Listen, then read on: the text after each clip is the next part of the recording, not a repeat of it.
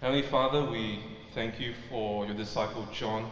We thank you that through his testament and his witness, that we get to hear your words, we get to learn and know your words, and more importantly, we get to know you and your Son, Jesus Christ. And so, as we look at these words today, as we unpack them, may we know Jesus more and may we become more like Jesus. In Jesus' name we pray. Amen. Well, a person's last statement before his or her death reveals a lot about them, doesn't it? A person's last words can leave a major impact on the way we actually remember them.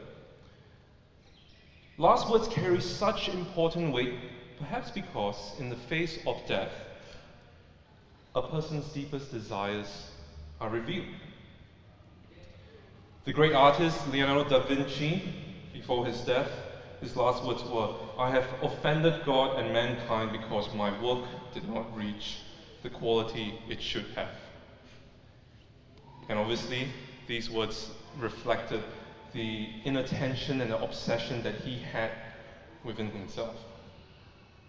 Uh, one of my favorite last words is from the great reformer, the great German reformer, Martin Luther, who just before his death laid on his deathbed and whispered these words quite rudely, I might add, to his wife. I'm like a ripe stool and the world's like a gigantic anus and we're about to let go of each other. never thought, you never thought he would say that.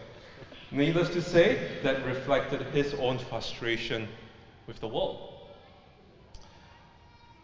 In an, in an American prison, when an inmate is sentenced to the death penalty, he is only given 24 hours notice before his execution. It's a very short notice, but in this 24 hours before his execution, he's also entitled to some rights. He gets to make a last phone call. He gets to request a last meal of his choosing. And just before he is put into the chair, he gets to make one last statement for the record.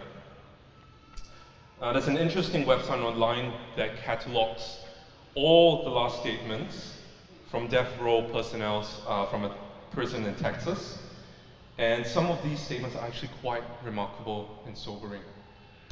I'm going to read one out to you. It's a good day to die. I walked in here like a man and I'm leaving here like a man. I had a good life. I have known the love of a good woman, my wife. I have a good family. My grandmother is the pillar of the community. I love and cherish my friends and family. Thank you for your love. To the Hancock family, I am sorry for the pain I caused you. My, if my death gives you any peace, so be it. I want my friends to know it is not the way to die. But I belong to Jesus Christ. I confess my sins. I have. Oh. Well, today in our passage, we come to a part in John where Jesus is, in some sense, also on death row. He knows that very soon, just in the next chapter, in fact, he is going to be betrayed by Judas. He will be tried and eventually taken to the cross for the most cruel death penalty ever known to mankind. He knows that time is short and soon things will be set in motion that cannot be reversed. But just before that happens, just before he goes to the cross, Jesus prays a high priestly prayer, this prayer that we've been tracking through the last two weeks, revealing what Jesus most desires in his heart. These are Jesus' most intimate moments as he concludes and summarizes the three years of his ministry. And coincidentally, there are three desires that he expresses in this section of his prayer. Three things that Jesus yearns and longs with his whole heart, his deepest passions. I'm just going to list them briefly to you. Number one, for all his disciples to be united. Number two, for us to continue in his mission. And number three, for us to be with him and see his glory. Uh, interestingly, these three things that Jesus yearns for are actually about us, his disciples. And Jesus prays of what we would become. So as we go through each point, as we unpack each point, um, I'd like us to actually keep in mind the first point as the overarching theme um, of the entire passage. So, point one for all his disciples to be united. Uh, in the previous verses, as we've gone through the last few weeks, Jesus had begun praying for his disciples in the upper room who were with him at the time. He's prayed for their protection and prayed for them to go out into the world to continue his ministry. However, now, Jesus now shifts his focus to not just pray for his disciples, but also pray for those that would eventually, in the future, become his disciples. He prays in verse 20 My prayer is not for them alone, them being the, his disciples. I pray also for those who will believe in me through their message. Jesus raises the bar here because he is effectively praying not just for his disciples that were with him, but also for those disciples that are yet to come in the future. See, Jesus is not looking for disciples just from one generation. He is looking for, for disciples and believers of all time, from all generations and all corners of the world to be his disciples. It is a universal calling that transcends time and space. And how are these future disciples to believe? Primarily through the message of his disciples. See, it isn't just about visions or miracles or signs and wonders. I mean, I do believe that, you know, God still works through um, miracles, signs, and wonders today. But coming to faith in Jesus, believing in Jesus, knowing Jesus, is based solely through the message and gospel of Jesus. Jesus' desire for us is that we will carry on this message, that more might come to believe in Him. And not just believe, but also for all disciples, past, present, and future, to be united as one in Him. We will be all united through Jesus and His message. As Jesus prays in verse 21, that all may be one. Father, just as you are in me and I am in you, may they also be in us. Jesus here is praying for unity amongst his disciples, and he is praying for the exact same unity he has with God the Father to be in us. So, what is the purpose of unity? Why be united at all? I mean, you know, it's quite easy for us to come up with all sorts of reasons why be united.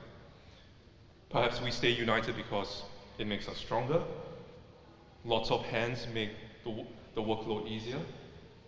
Companies and organizations actually emphasize this all the time. They emphasize this amongst their staff to be united as one, perhaps because it increases their productive, productivity rate, increases profit margin. However, for Jesus, unity actually has a very different purpose. And he actually says in verse 21 that the purpose of unity is so that so that the world may believe that you have sent me. Now just a little tip for you guys when you're reading your Bible, anytime you see the word so that, is it up on the screen? Yeah, so that, you should always be asking yourself, what is the so that there for? Make sense? Make sense? Amen. Thank you, thank you. Someone's listening. See, the purpose of Christian unity is, to not, is not to make us more efficient or to make us stronger, but it is to declare to the world that Jesus is the Son of God. And through Jesus, God is showing his love for the world. God is outpouring his love for the world through his son, Jesus. You know, I think unity isn't even a strategy. Sometimes as churches we think, oh, you know, if, if only the world could see us as being united, as being, you know, these group of um, um, um, people who, who just um, play around with each, well, not play around, sorry, that play together with each other, that, that, that look so happy as friends together. And if only they see us as being united, then maybe we could convert a few more people. It's one strategy to make our evangelism efforts a lot more efficient. And but I think that's actually just manipulation. that's actually showing a facade to people so that we can actually convert a few more. No, unity amongst Christians is really just for the reflection of Jesus' love for us. It is the evidence of who Jesus is and what he has done for us. It is a kind of unity that happens when one of us falls, we come, we stand together, and we lift each other back onto our feet. When one of us enters into a dark abyss, we are there to guide each other and walk with each other back into the light. When death is imminent on our doorstep and there is no escape, we will be there for each other as a band of brothers till the very end. This is the evidence in unity that the world must see. And in seeing this unity, they will surely say, This unity is not by mankind's effort alone. It, is, it only exists by Jesus who is sent from God above.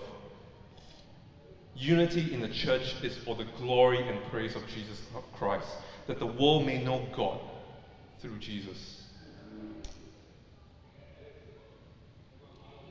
But perhaps some of you may be thinking, well, actually, there's, there is a problem with that. Christians today don't, you know, just don't seem to be as united as they should be. In fact, more often than not, it seems that Christians are very divided amongst themselves. Um, Christians do argue and differ over issues of theological importance. Questions like can a child be baptized? Should women be allowed to preach and lead in churches? Is there anything spiritually beneficial in Holy Communion?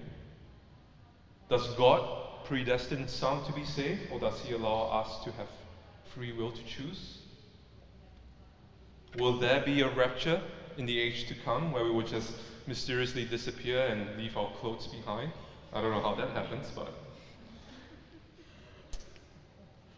And you know, they are not, they're not, they're not trivial things. They are things of important significance, things that do inform our faith. This is why amongst Christians we have so many different denominations. We've got the Anglicans, we've got the Methodists, the Baptists, the Pentecostal, the Lutherans, the Presbyterians, so many ins, ins, ins. Sometimes it just feels like the only thing we have in common is that our denominations just rhyme with each other. And the list goes on. Each of us, each denomination with their own emphasis on different theology and Bible views. In all this diver- division, a part of us is saying, surely this is not what Jesus had intended for the church. That the reality is that Christians are divided. And we ask, how is the world to believe if Jesus, in Jesus, if his followers don't even look like they're united together. Well, what if I were to tell you that actually I think it's good for us to all have differ, differing opinions? What if I were to say that actually, thank you, God, for giving us so many different denominations? See, it's good that there is diversity of opinions because God actually makes us all differently. I mean, it's all pretty obvious. We're all very different people just by looking at your faces. And that is why unity exists. I mean, if we were all the same, if we all looked like each other, we all thought like each other, we all acted like each other, we all behaved like each other, we all liked the same coffee, what point is there for unity? The very fact that we are all different is the reason that unity must and can exist because we are all different. This is the wonder of being a disciple of Jesus. Being a Christian is not being coerced into a set of rules, it's not being coerced into, a, into, into being one, one con- conformed standard. No, it's about being accepted by Jesus for who we are. Being accepted for who we are in our lives, and to say that we will follow after Jesus, that we will, will, will sacrifice our lives to follow after Jesus and follow after Him. The second point is for us to carry on this mission. Because we are united as one body, Jesus' desire for us is also to carry on the mission and ministry which he began. Uh, verse 22, he prays, I have given them the glory that you have gave me, that they may be one as we are one. Now, before we go further, let's just clarify what Jesus is saying here. What's the deal with him saying, what's, what's the deal with this glory that Jesus is referring to? He says, I have given them the glory that you have gave me. What is he saying here? What's this glory? Is he giving us some kind of special power? Is he giving us some kind of special divine power? What's happening here? Well, to give us some context, Jesus, firstly, is not referring to his divine glory, that he is the Son of God. It is, uh, sorry, it isn't referring to his divine nature. What glory means here in this instance is that it actually refers to an earthly glory that was given to him to carry out his mission and work. Another way of describing is that the word glory here actually means Jesus' renowned reputation. His renowned reputation to what? What is, what is Jesus' reputation to be? His renowned reputation, reputa- reputation to teach, to proclaim the good news of the kingdom, and to see the oppressed free. This is the same glory that John refers to at the beginning of his gospel after Jesus had performed the miracle turning water into wine. You guys remember that miracle? Where he goes to this wedding at Cana and he turns water into wine. John chapter 2, verse 11 says, What Jesus did here in Cana of Galilee was the first of the signs through which he revealed his glory, and his disciples believed in him. Now, coming back to our passage today, because this glory that Jesus refers to is an earthly glory, what Jesus means to say is that the ministry he had begun on earth, he now gives it to his disciples to carry on. Jesus wants us to share in the glory that was the hallmark of his ministry. Again, this ties back in with his desires for us to have unity with each other. Particularly as he repeats it again in verse 23. Verse 23 prays, I in them and you in me, so that they may be brought to complete unity. Then the world will know that you sent me and have loved them even as you have loved me. When we are united together in Jesus' ministry and mission, when we receive the glory that comes with this ministry, it becomes evidence for the world to see Jesus' own glory and how much God loves us. This is why at Inner West we put such a big emphasis on being missional. Because as disciples of Jesus, it's not just about us gathering here indoors in this nice big stadium, huddling together in isolation. No, only hamsters and rodents do that. It is very clear that Jesus' desire for us is to continue what he had begun to do during his time here on earth. And what is it that we are to continue? What is that mission? To show and declare to the world that Jesus is the Son of God sent from heaven above. John 3:16, every Christian's favorite verse, every Christian, every verse that every Christian knows, gets to the heart of this declaration. It is a statement of why Jesus was sent by the Father, which links up very nicely with verse 23. And you all know this verse, right? Please, you all know this verse. All right, if you don't, I'll say it. John 3:16. For God so loved the world that he gave his only son so that everyone who believes in him may not perish but have eternal life. And then verse 17 goes, goes on to say, Indeed, God did not send the, send the Son into the world to condemn the world, but in order that the world might be saved through him. Not to condemn the world, but to save the world. I hope you guys are seeing the big picture here. The reason Jesus is sent by God is to save the world. That is great and awesome news. It is news that shakes us with excitement, news that compels us to go out into the world to share this gospel. This is the glory that is given to us. Our renowned reputation is to be the, to tell the world about the good news of Jesus. That is his desire for us. And so Jesus' third and final desire is that we may be with him to see his glory and ultimately the Father's glory.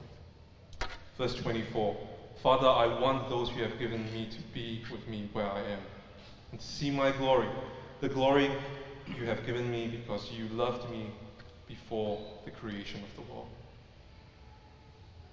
So, unlike the previous verse in verse 23, the glory which Jesus now refers to is, actually, is his eternal glory, which was given to him before the creation of the world.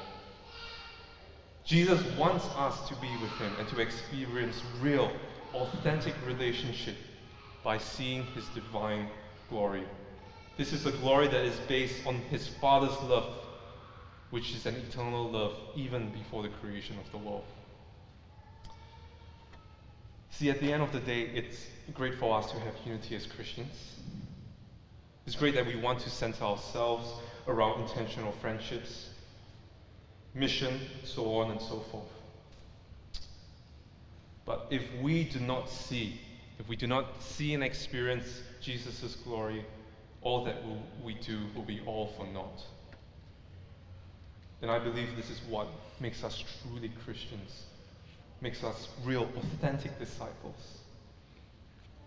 It's really not about what we do together, how much we are, you know, spontaneous with our meetups, how often we do DNAs, or even how missional we are. They are all good things. They're not bad things.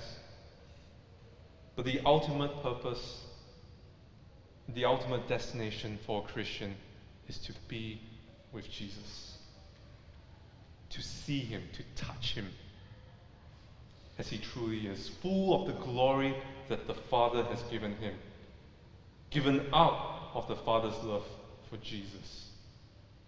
And to be a Christian is to also receive the Father's love. As Jesus ends his prayer by saying, I make your name known to them, and I will make it known, so that the love with which you have loved me may be in them, and I in them. And so, these three things that Jesus most earnestly desires before his death for all his disciples to be united, for us to continue his mission, for us to be with him and see his glory. These are his final desires before his passion to the cross begins in the next chapter. Sadly, if you read on in John, in the later chapters, we find that these things among his, his, his disciples actually do not come into fruition. In fact, as they see Jesus dying on the cross, as they witness his death on the cross, the disciples did not remain united. Instead, they broke off and they scattered. They did not continue Jesus' ministry, nor did they believe that they would or could ever see Jesus again and be with him. However, as death gives way to victory, and Jesus in his resurrection defeats the power of sin, Jesus rises from the dead and fulfills his deepest desires. What he prays for in his priestly prayer was not just a mere wish list, it was not just a bucket list that he wished he could complete before his death but it was a prophecy of the things that are yet to come. Through Jesus' resurrection, a new dawn for God's people emerges. Through Jesus' resurrection, we see the disciples becoming united as one again. We see that in the book of Acts, chapter 5, verse 3. All the believers were one in heart and mind. No one claimed that any of his possession was his own, but they shared everything they had. And even today, we see that evidence as we here, we here sitting together, all come from different backgrounds, from different walks of life, from very different personalities. Some of us, Chinese, Italians, Koreans, Americans, Canadians, Malaysians, some from Victoria, some from Western Australia, some from Tasmania. Am I right? Yep, that's right. All from different backgrounds coming together, united together in Jesus Christ. Though we have so many different denominations in the world today, all of us still share in the unity in proclaiming Jesus' glory and love for the world, testifying to the diversity of God's people. Through Jesus' resurrection, Jesus commissions his disciples to go out into the world to make more disciples, continuing and taking the message of Jesus to the ends of the earth. In fact, we here again are evidence of that continuation. We are testament that Jesus' ministry has continued through the ages, through his disciples, from one generation to the next. Facing persecutions from every history, every time in history, yet Jesus' mission perseveres and continues and will have a new dawn. And that gives us assurance today that even if the world seems to be against us, when we lose hope and wonder, will we survive? Will the church survive? Will the gospel survive another hundred years? We remember that Jesus has seen his ministry through and will continue to persevere and carry it on into the future. Finally, through Jesus' resurrection, he is reunited again with his disciples. Jesus appears to his disciples, walking with them, talking, eating, communing with them, showing his resurrection glory that he has received from the Father. Even when some of his own disciples, like Thomas, doubted, Jesus says to Thomas in John chapter 20, verse 27, Thomas, put your finger here. See my hands. Reach out your hand and put it by my side. These hands that are nail pierced. Touch me, see that I am good. Stop doubting and believe in me. And one day, we too will be reunited with Jesus. When he returns from the heavens and descends as King of the world, we will see him face to face. We will speak to him, we will touch him, we will hear him, we will smell him, and experience his wonderful, wonderful, glorious glory. As Jesus goes on to say in chapter 20, verse 29, Blessed are those who have not seen yet believed. This is the hope we have that is sure and steadfast because Jesus will bring that to completion in the end. So, what will your last words be? What will your last desires be? What will our last desires as a church be? What kind of reputation, repu- reputation we will make for ourselves when our time here on earth is done? What will we as a church be known for? I pray that if ever our names do make it into the history books, may we be remembered for being one united in Jesus Christ. Amen.